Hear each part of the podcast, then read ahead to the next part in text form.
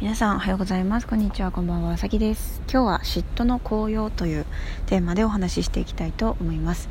えー、皆さんは嫉妬をした時、えー、どんな気持ちになりますか？またどんなことに最近嫉妬しましたか、え、私は私は音楽をやっているんですけれども、えー、最近ですね、まあ、私が所属しているコミュニティの中でこうすごくクオリティの高い音楽だったりそれに伴うミュージックビデオだったりをこういろんな素晴らしい方々を巻き込んで制作した人がいました。で私はそれについて嫉妬を覚えました。うん。えっ、ー、と羨ましいって思うこと悔しいって思うことそういうことが嫉妬かなって思うんですけど。で多分ある一つのことを知らなかったら私は嫉妬でその人を見られなくなるなっていたと思うんですね。その人を遠ざけていたと思う。ある一つのことを知らなければ。だけどある一つのことを知っているといたから私はその人に感謝することができました。さあ ちょっともったいぶってみましたけれどもそれが何かっていうと嫉妬する対象は自分が本当に欲しいものだっていう知識です、はい、このたった一つの知識のおかげで私は嫉妬した対象を遠ざけることなく感謝することができるようになりました。どういうことかというとえ本当どうでもいいものだったり自分に関係のないものに対して人は嫉妬しないんですよね。例えば私はうん超大金持ちの人とか見ても別に嫉妬しないんですよ。多分あんまりお金に興味がないから。私スポーツスポーツで世界一になった人とかを見ても別に嫉妬しません。スポーツ全然できないんで。だけどうんその人私が嫉妬した人は私も本気でやったらできたことを、えー、いち早く素晴らしいクオリティで成し遂げたんですね。だから自分もできたのに自分もできるのにっていう気持ちつまり自分とすごく近いところにいるからこそその人に嫉妬したんだと思います。でそこで私が嫉妬を覚えた時にああ私はこの人に嫉妬するということは私はこの人が持っているものが欲しいんだなって本当に自分が欲しいものに気づかせてくれてありがとうって思えるんですね。この知識さえあれば。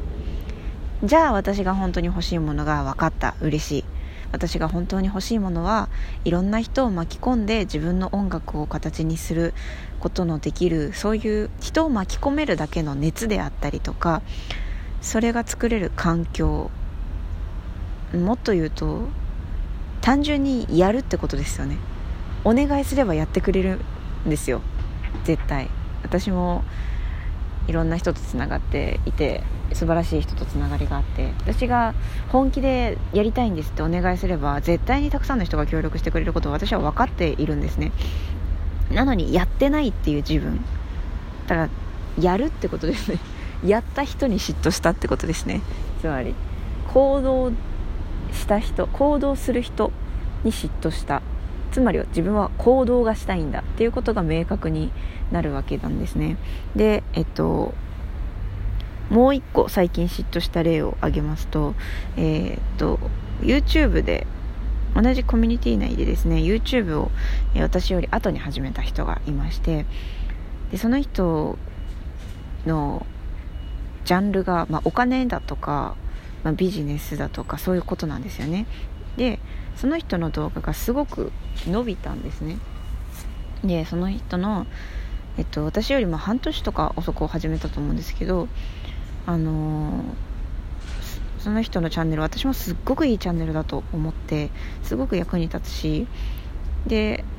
出てる動画とか見ても多分誰もが興味のあることだなって思うわけなんですよ。でそれでその動画が伸びている時に私はすごくこう嫉妬したっていうか、まあ、チャンネル登録者とかもどんどんどんどん迫られてくるわけなんですね。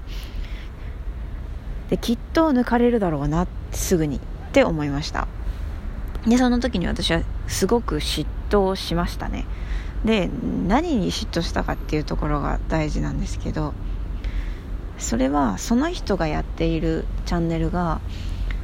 すごく誰もが興味のあることをやっているっていうところなんですよ。うん。誰もが興味のあることをやると遅く始めたとしてもその動画がいい動画であった場合広がり方が全然違うんですよね。うん。可能性がすごくあるというか、まあ、レッドオーシャンブルーオーシャンという言葉がありますがその市場を海に例えた場合その人がやっているのはもう海での勝負なんですけど私がやっていることって藤井風さんというアーティストに限ったことなので藤井風さんのファンにしか届かないんですね。となると私のやっているチャンネルは海に比べると池ぐらいだなと思うわけですね。でそうすると私がどれだけ頑張っても池を池の水全部私のものになったとしても、うん、海で勝負している人には絶対にいつか抜かされるわけですよね。っていうようなことを、あのー、思った時に悔しくなったんですね。つまり私は私も海で勝負したいってことなんっていうことが分かったんですよ。私も海で勝負したいと思ってるっていうことにその人への嫉妬によって気づくことができただから私はその人に感謝をすることができたですね。嫉妬してるから遠ざけるんじゃなくて感謝することができた。だから本当に本当にこの嫉妬を抱く対象イコール、えー、自分が本当に欲しいものだっていうこの一つの知識に私は本当に助けられたなと思っていてこれをここでお話しすることで誰か聞いてくださる方も、えー、嫉妬する対象を遠ざけるんじゃなくて感謝しようっていう風に切り替えられたらとてもいいんじゃないかなと思ってお話しました、えーと、藤井風さんというアーティストについて私はよく話したり YouTube で活動してるんですけど藤井風さんに対しても一番最初は嫉妬でした。うん。だから私がその嫉妬イコール感謝の対象って思ってなかったら藤井風さんを遠ざけていた可能性は十分にあるんですね。今でも時々そのアーティストで売れてるアーティストを遠ざけてしまうっていうのはやってしまうことが時々あってあの今喋りながらああ嫉妬してるんだな感謝しなきゃなって思ってるんですけど無意識にやっちゃうことあるんですよね。うん。だ遠ざけちゃうものって嫉妬してるものだから欲しいものなんですよね多分。だったらそれを遠ざけるのはもったいなくてじゃあ私が本当に欲しいものは何だろうっ